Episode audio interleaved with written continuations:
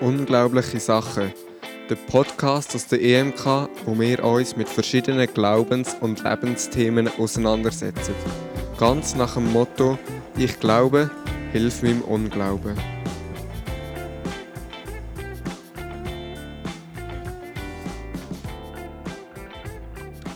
Herzlich willkommen zu dieser neuen Podcast-Folge von Unglaublichen Sachen.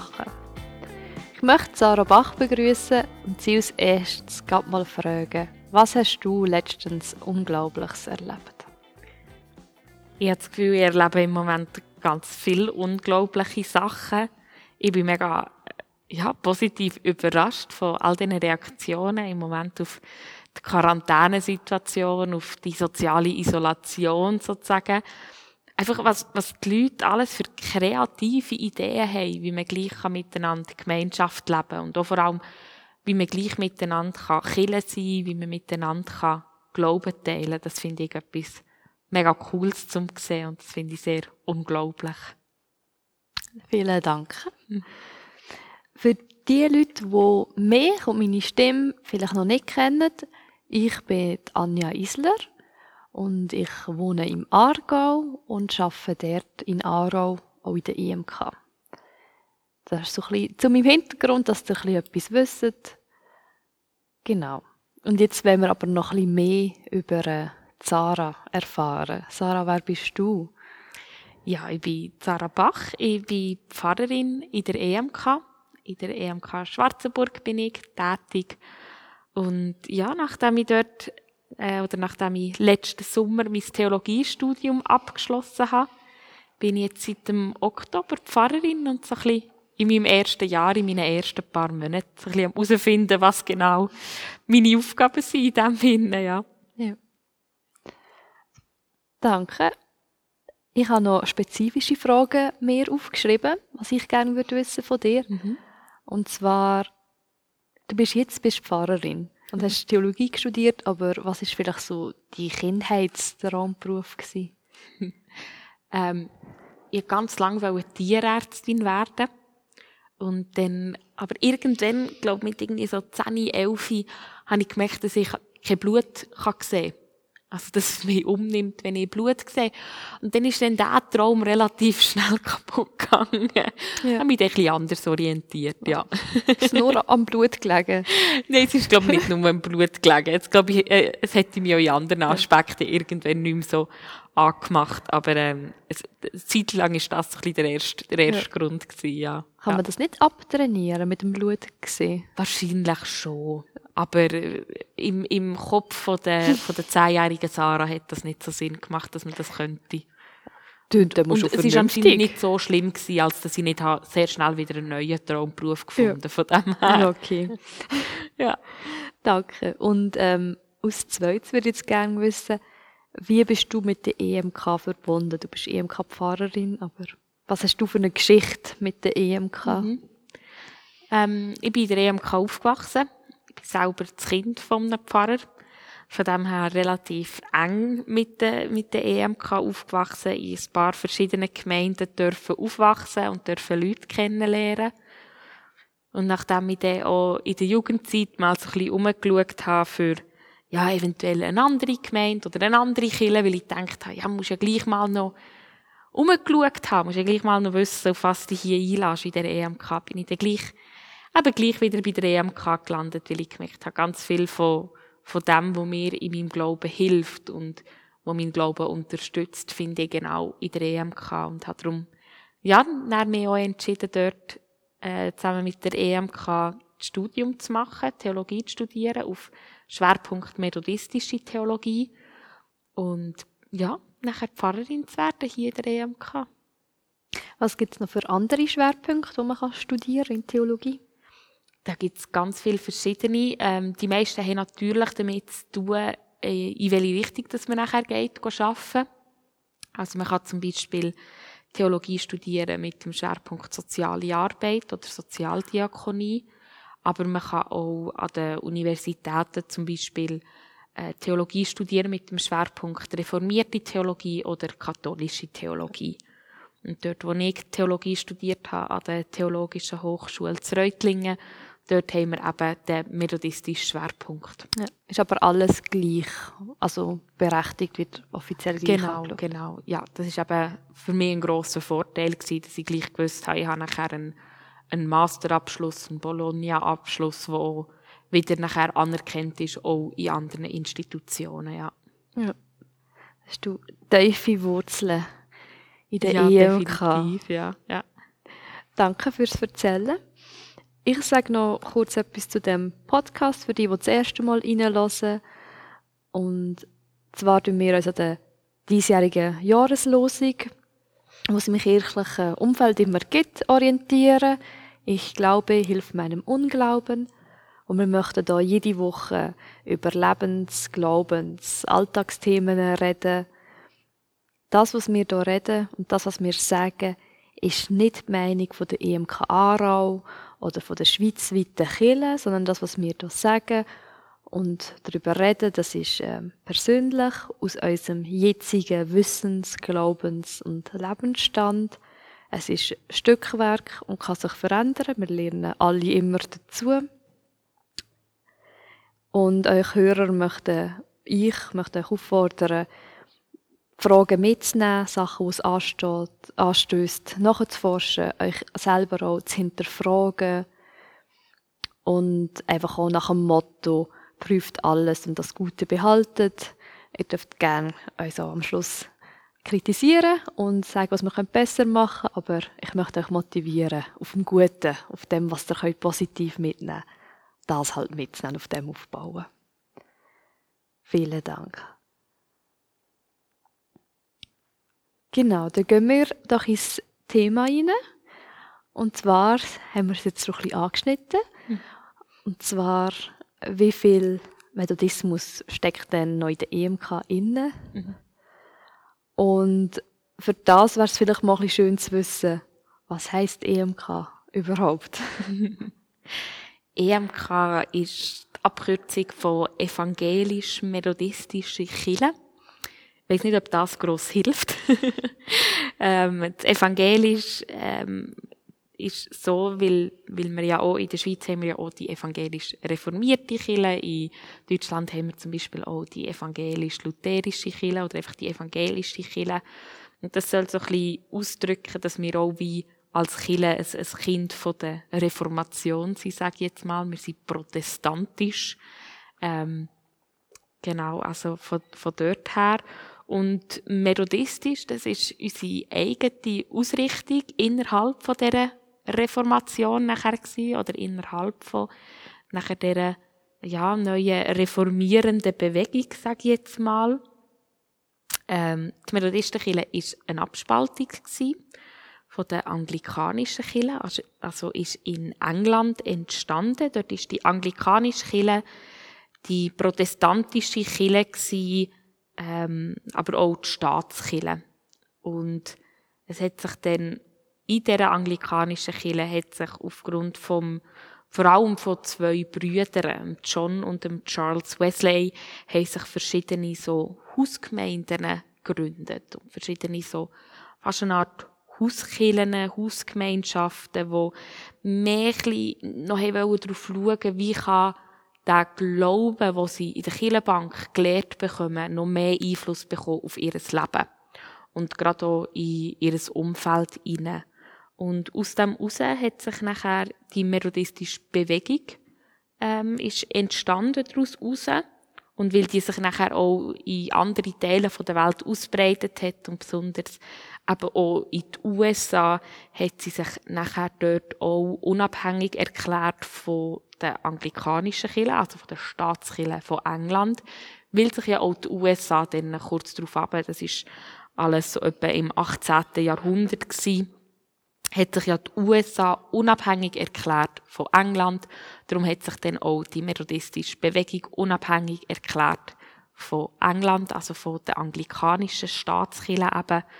Und daraus ist nachher die methodistische Kirche entstanden. Und heute ist das eine weltweite Kirche mit mehreren, ja, mehreren Millionen Mitgliedern. Und wir sind ein Teil davon hier in der Schweiz als evangelisch-methodistische Kirche. Danke für das Zeitbild, das du jetzt gerade gegeben hast über Methodismus mhm. und die Entstehung, wie wir heute so sind, was so die Ursprung sind. Du hast schon den John und den Charles Wesley erwähnt. Mhm. Willst du zu diesen zwei vielleicht auch noch etwas sagen? Was sind das für Figuren und was bedeuten, also jetzt interviewe ich dich gerade ein bisschen, was bedeuten die äh, für uns heute? Was ist so das Bild von denen? Ja. Heute in der EMK? Also uns wird oft, es wird so ein bisschen gesagt, der John Wesley ist unser Kirchengründer, würde ich jetzt mal in erster Linie sagen. Ähm, er ist der gewesen, der sicher sehr stark nicht nur unsere Theologie prägt hat, sondern auch unsere Struktur. Wenn wir so ein bisschen überlegen, was unterscheidet uns als EMK von anderen Kirchen, dann sage ich immer, es, da gibt es ganz viel Verschiedenes, aber im, im Grossen oder im Groben kann man sagen, es ist unsere Geschichte, es ist aber auch unsere Theologie und vor allem unsere Struktur, die uns unterscheidet. Und der John Wesley oder die Brüder Wesley haben auf alle drei Sachen sehr einen grossen Einfluss genommen. Der John Wesley war ein sehr guter Theologe. Er hat ähm, Predigten geschrieben, die unsere Theologie als methodistische Theologie sehr prägt haben. Aber er hat auch, er ist einfach wirklich ein guter Kirchengründer gewesen. Er hat gewusst, oder er hat Ideen gehabt, wie man die kleinen Gemeinschaften in diesen einzelnen Orten eben kann gründen, aber nachher auch betreuen, aber dann auch wieder selbstständig werden, so dass das zu eben einer grossen Bewegung geworden ist. Also dort war er einfach sehr talentiert drinnen gewesen, zum Wissen, wie, wie baut man so eine Gemeinschaft auf, ohne noch den Gedanken dahinter zu haben, dass das irgendwann ein Kille werden sollte, sondern wirklich einfach so, wie kann man die verschiedenen Hausgemeinschaften untereinander verbinden, damit sie einander gegenseitig ermutigen können. Das ist sein ursprünglicher Gedanke gewesen. Und sein Bruder, der Charles, ist auch zum einen sehr ähm, einflussreich auf die Theologie und auf die Struktur, aber was er vor allem gemacht hat, ähm, was wir uns in der heutigen Zeit wahrscheinlich gar nicht so vorstellen können, was das für einen Einfluss gehabt hat, ist, er hat die Theologie genommen und er hat sie in Lieder verfasst. Also er hat ganz viele bekannte kirchliche Hymnen hat Charles Wesley geschrieben. Und durch das ist die Theologie den Leuten viel einfacher eingegangen. Also das, das merken wir ja heute auch. Wenn wir ein Lied singen, dann können wir uns manchmal ganze Texte auswendig lernen, die wir sonst so nicht könnten, wenn es einfach eine Predigt wäre. Und da hat äh, der Charles natürlich einen mega Einfluss gehabt, dass sich nachher auch die Theologie hat können verbreiten und hat können so ein bisschen festsetzen in den Köpfen der Leute. Und ganz viele von seinen Liedern singen wir auch heute noch in unseren Gemeinden. Ich muss eigentlich mal nachforschen, sind die nur in der EMK, also in der methodistischen Kirche bekannt, seine Lieder, oder hat sich das auch in die anderen Kirchen das hat sich auch in die anderen Kirchen ausbreitet, auch in den anglikanischen Kirchen. Ich bin jetzt nicht ganz sicher, ich glaube sogar an der Hochzeit von ähm, Harry und Meghan, letztes Jahr, vorletztes Jahr, wie auch immer. Ähm, ich glaube, dort hat man ein, ein Charles Wesley-Lied gesungen, zum Beispiel. Sehr ich glaube auch äh, an der Krönung sicher von der Queen ist ein Lied gesungen worden von ihm. Also gerade auch auf englische äh, Kirchenmusik hat er einen grossen Einfluss gehabt, aber auch auf ja auf sonst äh, in Amerika auch viel. Ja, müssen wir mal nachschauen, wie es zum Beispiel in der reformierten Kirche wäre. Das wäre jetzt noch interessant. He? Ja, also es ist nur so spontan. Mhm. Ähm, weil eben, er ist bekannt wegen seinen Liedern, aber in der EMK-Kontext kenne ich ihn nur. Mhm. Aber ähm, Musik ist ja manchmal auch breit. Wir singen ja viele Lieder, die nicht aus der EMK kommen bei uns ja, im genau. Gottesdienst. Wo man eben die Theologie von den anderen annimmt. Weil, mhm. wie ich gelesen habe, die Leute sind am Anfang nicht so begeistert von dem, was der Wesley gemacht hat, dass er da öffentlich geht, geht predigen mhm. und Winner predigt und also Bari, also ich habe schon den Begriff Sektendynamics gefunden, mhm. je nach Jahr. Ähm, sie sind nicht so begeistert gewesen, weil sie nachher gleich Lieder singen, wo eigentlich auch um die Theologie geht, ist ja sicher auch ein Prozess gewesen. Mhm. Auf jeden Fall, das glaube ich schon, ja.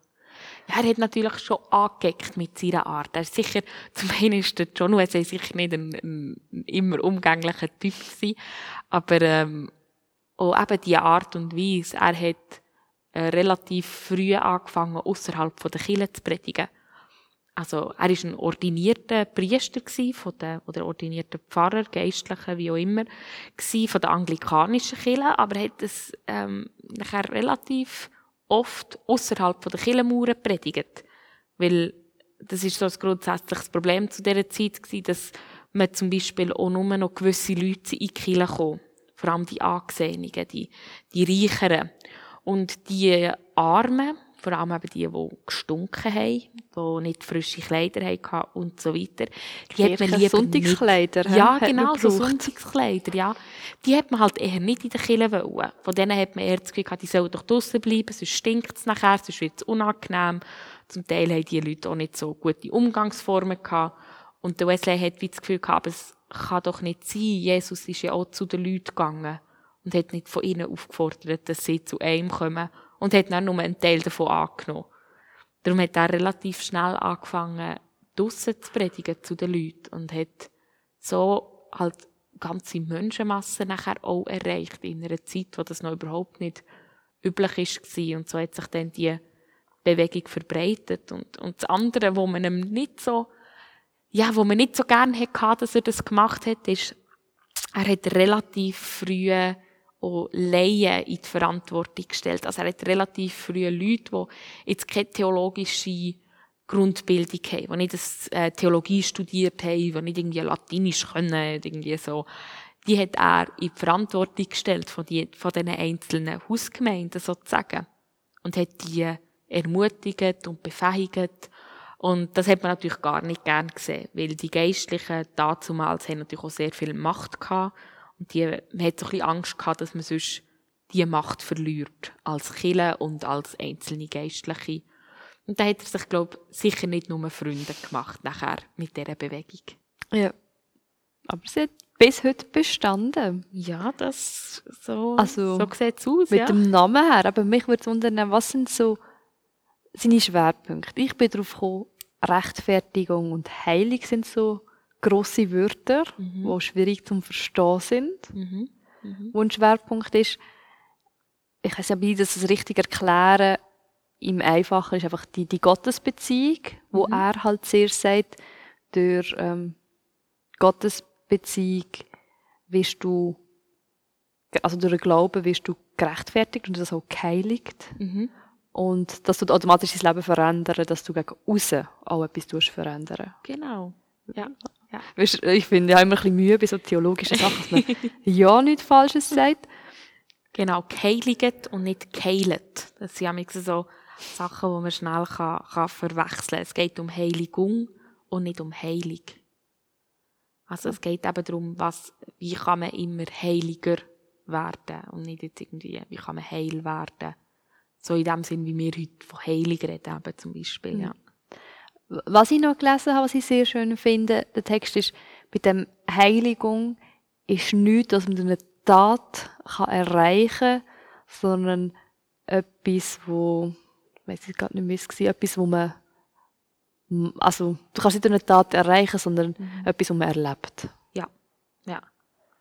Genau, es geht so ein bisschen darum, was, was John Wesley mega wichtig ist und was ich glaube auch noch heute man in der methodistischen Theologie extrem merkt, ist, es ist immer Gnade. Es ist immer Gnade von Gott, wenn wir dürfen Gott erleben. Es ist immer Gnade von Gott, wenn wir in Beziehung mit Gott dürfen treten. Und die Gnade ist von Anfang an da. Und, und zu dem Zeitpunkt, wo wir die noch längst nicht wahrnehmen, wo wir noch gar nicht eben uns zum Beispiel bekehrt haben oder wie auch immer, dass man das dann sagen will noch lang bevor wir uns dieser Beziehung zuwenden können, schaut Gott uns liebevoll an. Das ist Gnade.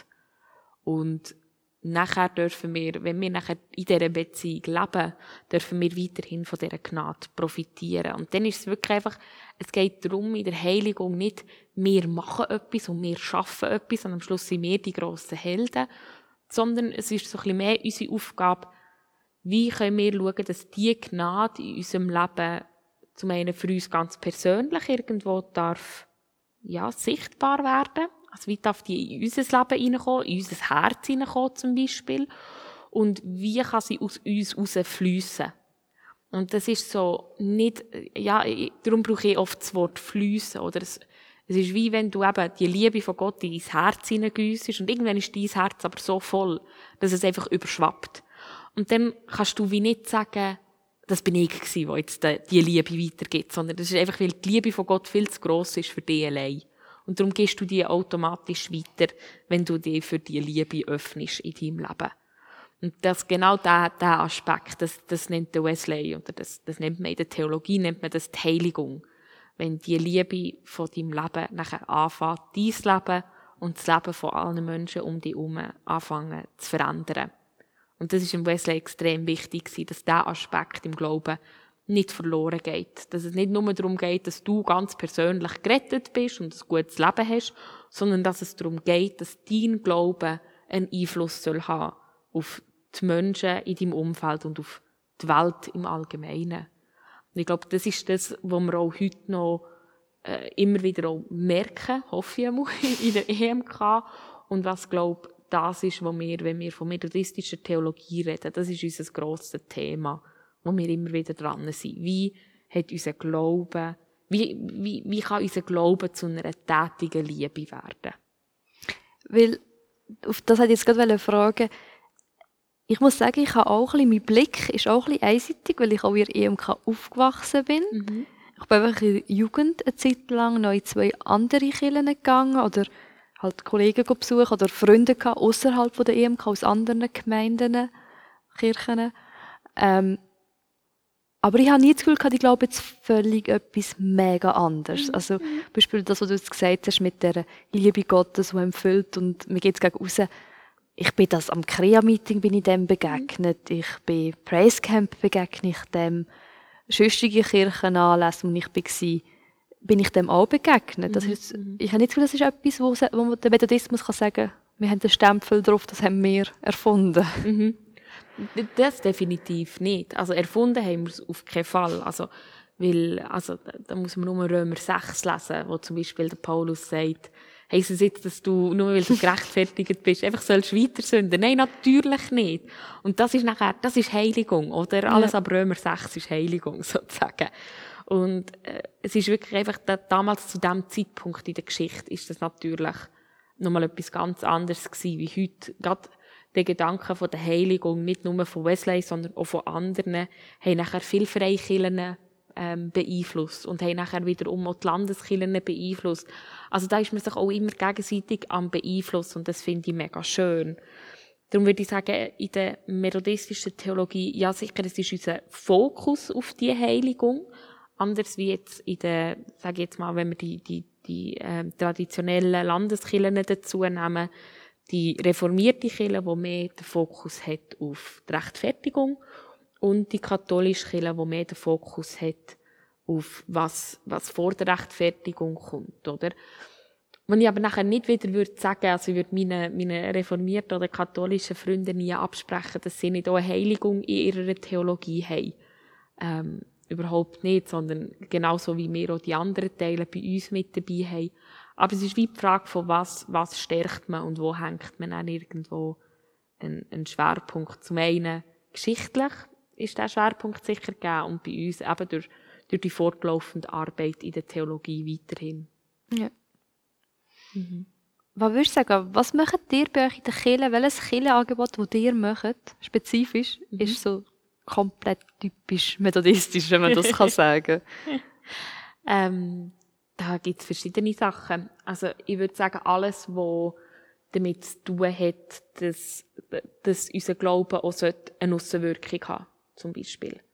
Also eben, das hat, beim Wesley hat das bedeutet, dass er sich gegen Sklaverei eingesetzt hat, dass er sich für das Recht von Arbeitern eingesetzt hat, ähm, allgemein der Kampf gegen die Armut. Und ich glaube, das, wenn man das sieht in unseren Gemeinden noch heute noch, sage jetzt mal, unsere sozialdiakonischen äh, Projekte, in, in welcher Form auch immer, dass du sagst, du kümmerst dich auch um Leute, ohne dass äh, gerade schon der, der, der Gedanke muss dabei sein von, die Leute müssen irgendwann zu unserer Gemeinde gehören, oder die Leute wollen wir dann bekehren, oder was auch immer. Also das ist nicht, das ist wirklich unabhängig auch, oder nicht unabhängig von, aber es ist nochmal etwas anderes wie Missionsarbeit, sondern dass du einfach sagst, Wir, ähm, ja, wir setzen uns auch für die Ärmsten bei uns in der Gesellschaft ein.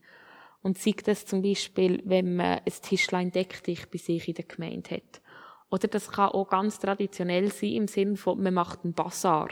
Und die Einnahmen von diesem Bazar gehen für Sozialprojekte in anderen Ländern, werden eingesetzt. Und Leute ihre kreativen Gaben dafür geben, dass, dass das kann irgendwo ja, ähm, Geld einbringen zum Beispiel. Das, das können so Momente sein. Aber auch etwas, was ich zum Beispiel finde, was, was Methodismus auch extrem auszeichnet, ist eine Vielfalt. Also wir haben eine ganz grosse Vielfalt bei uns in der Gemeinde, weil wir eben sagen, es kommt nicht extrem darauf an, dass dein Weg mit Gott denen und denen und denen Vorgaben entsprochen hat. Oder es kommt nicht mal darauf an, manchmal, wie jetzt genau du deinen Weg lebst, deine Beziehung mit Gott lebst.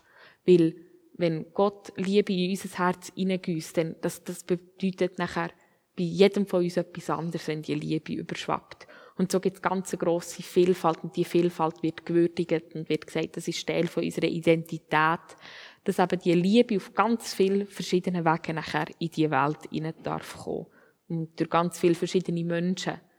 Und dass es dort nicht darum geht, dass wir äh, schauen, was ist richtiger Glaube oder was ist falscher Glaube und uns an einer Glaubenslehre extrem festklammern, sondern wir, haben, wir schauen viel mehr eben, also das ist zum Beispiel das Spannende bei uns in der EMK, wir haben keine Glaubensgrundsätze im ganz engen Sinn, aber wir haben soziale Grundsätze. Ja. Also wir haben kein Glaubensbekenntnis, aber wir haben ein soziales Bekenntnis. Und das finde ich extrem spannend, oder da, da, auch, dass das nachher eine Vielfalt auslöst in unseren Gemeinden. Und ganz viel hat damit zu tun, dass wir zum Beispiel auch sagen, wir, wir leben eine radikale Gastfreundschaft. Es ist jeder willkommen bei uns in den Gemeinden, wo, wo mithelfen die Welt zu einem besseren Ort zu machen. Und auf welchem Weg du mit Gott unterwegs bist, das, das kommt uns nicht darauf an, sondern es kommt darauf an, ja, ja. Ich, ich finde halt, es, es tönt sehr schön. Mhm. Und bei der Umsetzung finde ich ein bisschen, was ich in der Umsetzung sehe, hapert es halt ein bisschen. Also, ich glaube, ja. jede Kirche hier in Aarau ja. würde jetzt sagen, logisch sind wir willkommen, die Leute sollen kommen. Mhm. Mhm. Aber man merkt halt schon schnell, es gibt verschiedene Kirchen. Ja. Ich persönlich gehe zum Beispiel an die Metal Church, weil mhm. das ist halt mehr ein mein Metier. Die Leute laufen ein bisschen mehr um, wie ich rumlaufe. Wenn jetzt ich mit diesen Leuten über die TMK komme, mir würden auffallen. Mhm. und ich mhm. glaube, ich würde auch Gespräche haben mit gewissen Leuten. Ähm, wieso oder warum man jetzt da so rumläuft. Oder auch wenn ich bei uns TMK anschaue, ich habe schon das Gefühl, wir sind, wir sind, die meisten Leute sind schon auch wieder gute Mittelschicht. Ja. Ja, ja. Definitiv. Also wir haben wenig Leute Existenzminimum, nicht. Ja. Eigentlich so wie der Wesley ja raus ist, um mit diesen Leuten zu reden. Mhm. Mhm das sehe ich jetzt nicht, dass wir das mhm. immer noch so machen, sie, wie, wie er ja eigentlich entstanden ist. Ja, sehe ich sehr ähnlich. Also ich habe das Gefühl, wir, wir müssen dort wirklich aufpassen, dass wir nicht, dass wir, ja, dass wir nicht zu dem werden, also nicht zu dem werden. Dass wir uns nicht ausruhen auf gewisse Sachen. Ich glaube, eine Gemeinde muss, oder wenn sie, wenn sie den methodistischen Grundsatz irgendwo leben dann hat es immer ganz viel damit zu tun, dass man sich ein bisschen außerhalb von seiner Komfortzone muss bewegen Und Komfortzone ist natürlich Leute, die gleich aussehen wie ich. Leute, die das gleiche Verständnis haben wie ich in Sachen Glauben, aber auch in Sachen einfach ganz allgemein leben. Ähm, es ist mir wohl, wenn, wenn Leute neben mir im Killenbank hocken, die halt nicht schmecken. Ich würde sagen, nicht stinken. Wo nicht stinken, wo nicht auffallen, wo nicht irgendwie auffällig sind. Natürlich. Also irgendwo ein sehr menschliches Bedürfnis ja eigentlich. Und ich glaube wir nicht einfach dürfen sagen, das ist ein falsches Bedürfnis.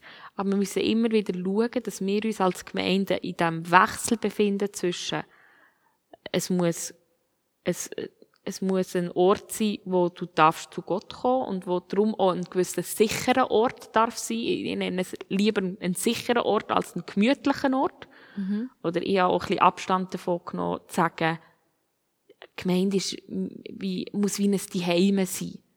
Nein, ein Zuhause ist wirklich, ein Zuhause darf deine Komfortzone sein. Ich finde, eine Gemeinde sollte nicht dein Zuhause sein. Eine Gemeinde sollte dich immer ein bisschen herausfordern. Eine Gemeinde sollte dich immer ein bisschen pieksen, um den nächsten Schritt zu machen. Und um dich mit einer Sichtweise zum Beispiel auseinandersetzen, die du noch nicht gehört hast. Um dich mit Leuten in Kontakt zu bringen, wo du vielleicht sonst nicht Kontakt hättest. Aber das wäre, das wäre jetzt, sag ich jetzt mal, das wäre meine, sag ich, Traummethodisten-Gemeinde, oder? Das, das, das könnte ich mir vorstellen. Und viele von unseren Gemeinden sind einfach auf dem Weg dorthin. Ja. Und das finde ich auch okay. Also, ich denke, eine Gemeinde muss nicht, damit sie sich methodistische Gemeinde darf nennen, schon perfekt sein. Überhaupt nicht.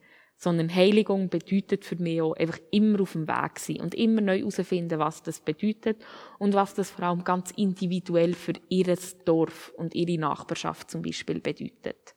Und solange eine Gemeinde parat ist, dort sich dem ein bisschen auszusetzen, in welcher Form auch immer, finde ich, hey, dann, dann seid ihr auf einem coolen Weg. Dann, dann, kann etwas, dann kann Gott mit euch unterwegs sein, solange ihr euch bewegt.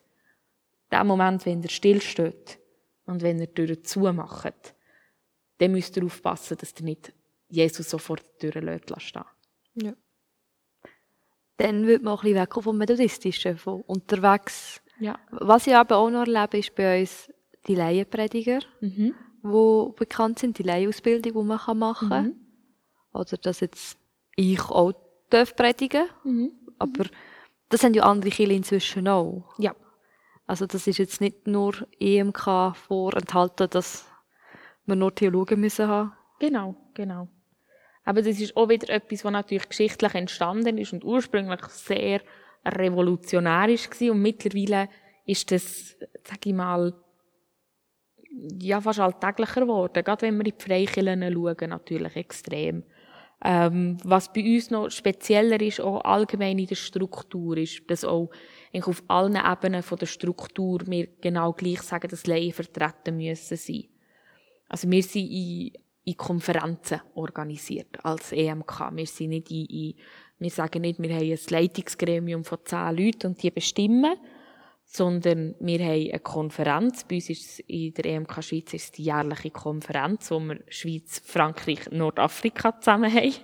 Ähm, und die, oder die Konferenz, die entscheidet, wie wir unterwegs sind als Kille und als einzelne, oder nicht als einzelne Gemeinden, das können wir nachher selber wieder entscheiden, oder ein Teil davon, aber wie wir zum Beispiel unser Geld einsetzen, was ein sehr wichtiger Teil ist, wie wir äh, auch andere Kirchen unterstützen, andere Gemeinden unterstützen, wie wir in Kontakt sind mit anderen Kirchen hier in der Schweiz zum Beispiel.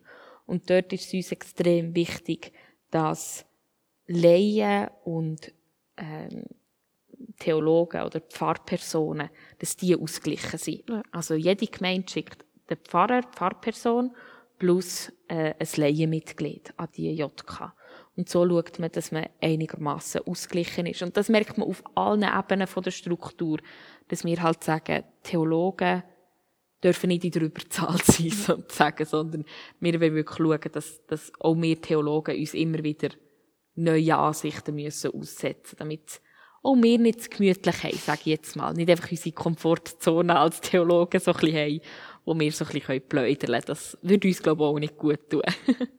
Finde ich eigentlich auch sehr schön, so vom, mhm. vom Ansatz her, weil Mega. wenn die Theologen die meisten am gleichen Ort studiert haben, haben sie eh schon vielleicht die gleiche Meinung, mhm. womöglich. Mhm. Und wenn der Laie kommt, wo sich nochmal ganz anders noch ein eine Meinung gebildet hat, anders prägt ist, ja, ja. finde ich auch sehr schön, ähm, für, dass eben so das Stufendenken durchmischt ist. Mhm. Mhm.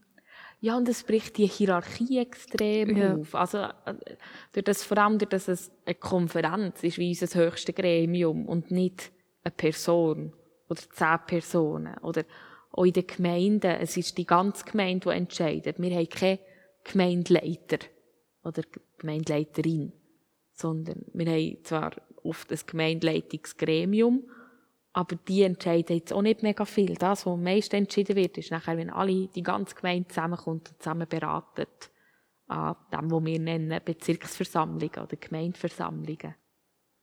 Ja, und das finde ich, das macht für mich schon viel aus, auch, auch vom Methodismus, vor allem, weil die Strukturen nachher auch weltweit sind. Also es hört nicht auf mit, mit der Schweiz, sondern wir als Schweizer Konferenz sind nachher eingebettet in eine Konferenz mit Mittel-Südeuropa. Also von, eben von Frankreich, Nordafrika, Schweiz bis Österreich, Ungarn, ähm, Polen, Mazedonien, Serbien, Albanien. Es sind ganz viele verschiedene Länder mit dabei. Und dort merkt man nachher plötzlich, dort hast du dann auch noch andere, ähm, äh, sag ich mal, Blickwinkel. Nicht nur die, die zwei Blickwinkel von einem Schweizer Laienblick und einem Schweizer Pfarrpersonenblick, sondern das muss ich mehr auseinandersetzen als Schweizer Pfarrblick mit einem mazedonischen Laienblick, wo zum Teil auch ganz andere Probleme haben momentan in ihrer Nachbarschaft, in ihrem Umfeld. Und ja. sie müssen ganz neu überlegen, was es bedeutet für sie, Einsatz zu geben als Kille in ihrer Nachbarschaft. Und das weitet mein Blinkwinkel wieder extrem. Und dann als europäische Konferenz sind wir dann in die globale Konferenz eingebunden. Und dort hast du dann alles. Würdest du sagen, das ist eine, eine Chance, dass wir immer wieder konfrontiert sind mit diesen anderen Blickwinkeln, dass wir eben sehen, hey, was geht in der EMK von Mazedonien vor sich. Ist das eine Chance oder das macht ja alles ein bisschen langsam? Ich glaube, ich glaube, es ist beides. Ich glaube, es ist, es ist ein Ort, wo mega viele Chancen können da sein und es ist aber auch ein Ort, wo mega viel Frust passieren kann. Gerade wenn es eben gewisse Sachen verlangsamt. Gerade wenn es manchmal nachher schwierig macht, auf die eigene Kultur einzugehen, oder? Dann, dann, dann müssen wir, das muss immer schauen, dass es eben, ähm, ein Ort bleibt, wo die Chancen kann wahrnehmen kann und den Frust so tief wie möglich behaltet. Und das funktioniert in gewissen Themen besser und in gewissen Themen schlechter. Aber ich glaube, grundsätzlich wäre es ein Ort mit, mit sehr vielen Chancen. Und ich glaube auch noch mit mehr Chancen, als wir im Moment manchmal nutzen. Also eben gerade die, die, die Verbundenheit untereinander wird natürlich konkreter. Und auch die Vielfalt wird grösser, der Austausch wird grösser. Und ich glaube, gerade für uns als, sag ich jetzt mal, Europäer, als Schweizer, uns hilft das extrem. Ja. Weil das, das, was wir ja vorhin gesagt haben, eben bei uns hocken meistens ähm, Mittelschicht, sage ich jetzt mal, bei uns in den Gemeinden. Hat auch viel damit zu tun, dass bei uns die, die, der grösste Teil von unserer Bevölkerung tatsächlich zu einer Mittelschicht gehört. Ähm, nicht, nicht, dass das eine Entschuldigung ist, nachher wieder die anderen anzusprechen. Da darf man die Miete nicht falsch verstehen. Aber mehr im Sinn von, eben, wenn wir auf Mazedonien gehen für so eine Konferenz, dann sind wir ganz anders, dann, dann, dann haben wir ganz einen anderen Blickwinkel plötzlich, was bei ihnen Problem sind, was bei ihnen der Norm ist von Einkommen in, in einer Gemeinde zum Beispiel.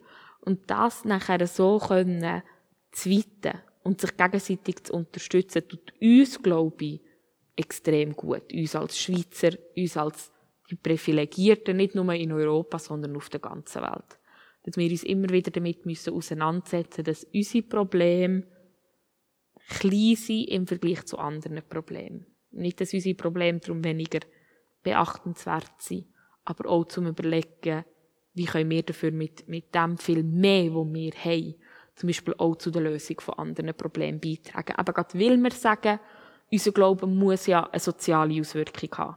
Dass wir dann überhaupt nicht nur auf die Schweiz eingeschränkt ja. sind, sondern weltweite Lösungen tatsächlich können, oder zu weltweiten Lösungen können beitragen können. Also, wir haben auch genug Sachen in der Schweiz, sozial kritische Sachen oder so, Sachen, die sozial nicht gut laufen. In der mhm. Schweiz haben wir sehr viele Baustellen, wo wir mhm. uns als EMK könnten engagieren könnten, mhm. wo Ungleichheiten und Armut, Familienarmut oder Alleinerziehende. Armut, genau allgemein auch die Schere zwischen, zwischen Arm und Reich ist ja riesig in der Schweiz. Da könnte man noch, noch ganz viel machen. Auch, äh, ich meine, man hat es mit der Flüchtlingsthematik wieder gesehen. Oder? Die Schweiz hat auch in einem gewissen Maß ähm, ein, ein fremdes Problem. Also, dass wir Probleme haben mit Fremden. Das, und ich glaube, wir, wir tun das gerne so ein bisschen ab, oder? Also, und sagen, hey, das ist nicht so schlimm, oder das, das, das ist ja jetzt gar nicht so wichtig und so viel haben wir ja gar nicht, wo, wo das nachher betrifft und so weiter. Aber ich denke, aber wir gerade wir Schweizer, wir haben sehr gern gemütlich. Wir Ja. sind sehr ein privates Volk. Wir sind sehr ein, ähm, ein, ein Volk, wo jeder für sich denkt und schaut und ähm, das so ein bisschen vom, vom anderen erwartet, dass man einem lässt, lässt stehen Und das denke ich, ja, das müssen wir schauen, dass es aber dann nicht dazu führt, dass wir uns abgrenzen von anderen. Oder dass wir uns verstecken vor den Problemen von anderen. Nur weil diese Probleme jetzt gerade nicht bei uns in der Kirchenbank hocken. Ja, finde ich gerade sehr schön gesagt, weil unsere Zeit geht nämlich auch am Ende zu. Schon wieder? Das Gespräch ist jetzt äh, ähm, anders verlaufen. Also ich, ich hätte noch Sachen an, ansprechen, Mhm. Auch mehr eben, was sind denn so methodistische Merkpunkte, hätte ich gerne noch ein bisschen ansprechen. Ich mache jetzt kurz Werbung für ein Büchlein, ähm, was es dazu gibt, für die, die aus der methodistischen Kirche kommen oder die, die nicht aus dieser Kirche kommen und sich wollen informieren es, wir haben eine Internetseite www.emk.de steht jetzt in dem Büchlein Das ist die deutsche und die Schweizer EMK-Adresse ist www.emk-schweiz.ch. genau. Und ich nehme das Büchlein gibt es auch dort aufgeschaltet. Weißt du das gerade? Ich glaube. Oder sonst kann man sich sicher melden, ähm, dass man, also unter den E-Mail-Adressen, die dort angegeben sind, dass man das neu mehr bekommt. Okay, dann sage ich euch jetzt mal, was für ein Büchlein. Ihr habt es nicht vor Augen. Ich habe es in der Hand. Und zwar ist es ein Büchlein, was wirklich zählt. John Wesley. Es ist ein sehr ein handliches kleines Büchlein. Es hat ah, 30 kleine Seiten. Was ist das für ein Format? Uh, irgendein quadratisches A5-Format. So Flyer, also es ist Flyer-Format, Ja, 30 Flyer-Format-Seiten, wo es gibt 18 Punkte drin stehen, was methodistisch ist oder wie methodistisch, was methodistisches Denken ist. Genau, es ist basiert auf einem Text von John Wesley, wo er in 18 Kennzeichen geschrieben hat, was ein Methodist ist. Also man kann auch mal googlen, äh, Kennzeichen eines Methodisten und ich glaube, es gibt noch immer ein PDF, wo aufgeschaltet ist, wo aber halt der ursprüngliche Wesley-Text ist oder halt so ursprünglich wie möglich und das, was jetzt gerade Anja vorgestellt hat, das, was wirklich zählt, das ist eine Version in einfacher Sprache, wo das Ganze nochmal ein bisschen mehr in unsere heutige Zeit hineinbringt. Und ja, so, der Wesley hat dann den Text geschrieben, um den Leuten eben klar machen, ähm, wir sind voll keine Sekte. ähm, und ich glaube, der Text ist auch heute immer noch aktuell und ich finde ihn mega hilfreich. Also wenn ihr ihn nie findet, dann könnt ihr mir auch ein E-Mail schreiben. Ähm, und dann kann ich euch sicher irgendwie vermitteln. Ja. Also unserem Podcast dürft ihr auch schreiben. Wir werden es äh, sicher verlinken ähm, bei den Infos. Genau. Für die, die mal nachforschen wollen, was wir da für einen Verein sind und wie sie sich überhaupt zugehörig fühlen zu so einem Verein und können identifizieren damit. Ja. Was nimmst du aus dem Gespräch mit? Ja, ich nehme nochmal mit, wirklich ein bisschen zu überlegen, ja, wo, wo sind wir denn noch methodistisch als EMK heute? Vielleicht auch gerade als EMK Schweiz, aber auch als einzelne Gemeinde bei uns vor Ort. So ein bisschen wirklich zu schauen, wo, wo haben wir die soziale Wirkung? Wo, wo sehe ich die Heiligung, die bei mir in der Gemeinde passiert? Das, und auch in der EMK passiert. Das fände ich spannend, das nehme ich gerne mit. Ich habe das schön gefunden, du gesagt hast, wegen der Komfortzone, wo ich halt selber bei mir beim Arbeiten in der Jugendarbeit halt auch sehe, man tut gerne auf dem aufbauen, was eh schon um ist und die Angebote machen, was es irgendwie schon seit drei, fünf Jahren gibt. Immer wieder das Gleiche. Aber dann tut man sich halt auch einsetzen, also da bleibt man auch so stehen. Ja. Und so das rausgehen und vielleicht auch mit den Jungen draussen ein bisschen etwas machen, ein bisschen, ähm, etwas machen, wo da auch neu könnte dazukommen ähm, Leute ansprechen, vielleicht mal eben ein bisschen Umdenken beim Arbeiten. Nicht nur immer das Gleiche machen, Jahr für Jahr, sondern offene neue Projekte mal machen, die vielleicht auch gar nichts mit Glauben zu tun haben. Ja. Ja. Wer weiß. Ähm, das nehme ich sicher mit, das herausfordern lassen. Immer wieder. nicht, nicht faul werden. Vielen Dank, Sarah, für das Gespräch und dass du dein Wissen auch eingebracht hast Ja, über den Methodismus und uns ein bisschen näher gebracht hast. Falls ihr Zuhörer Fragen habt, etwas sich in euch innen angeregt hat oder ihr noch etwas wollt wissen oder reklamieren, ihr dürft uns gerne schreiben auf der E-Mail-Adresse podcast.emk-aro.ch aber auch die, die uns persönlich kennen, dürfen auch uns persönlich schreiben, Rückmeldung geben. Wir sind auch froh, wenn ihr uns vielleicht ein Feedback gebt auf diesen verschiedenen Links, wo man uns hören kann. Ähm, ja, was man dann auch machen kann, Daumen auf, Daumen ab, Sternchen, ein Text. Super kann einschlafen dazu. Keine Ahnung. Leute doch etwas da. Genau. Ja, dann habe ich glaube alles gesagt und vielen Dank, Cedric, für die Technik und dass wieder mal alles so gut geklappt hat. Danke und eine gute Woche.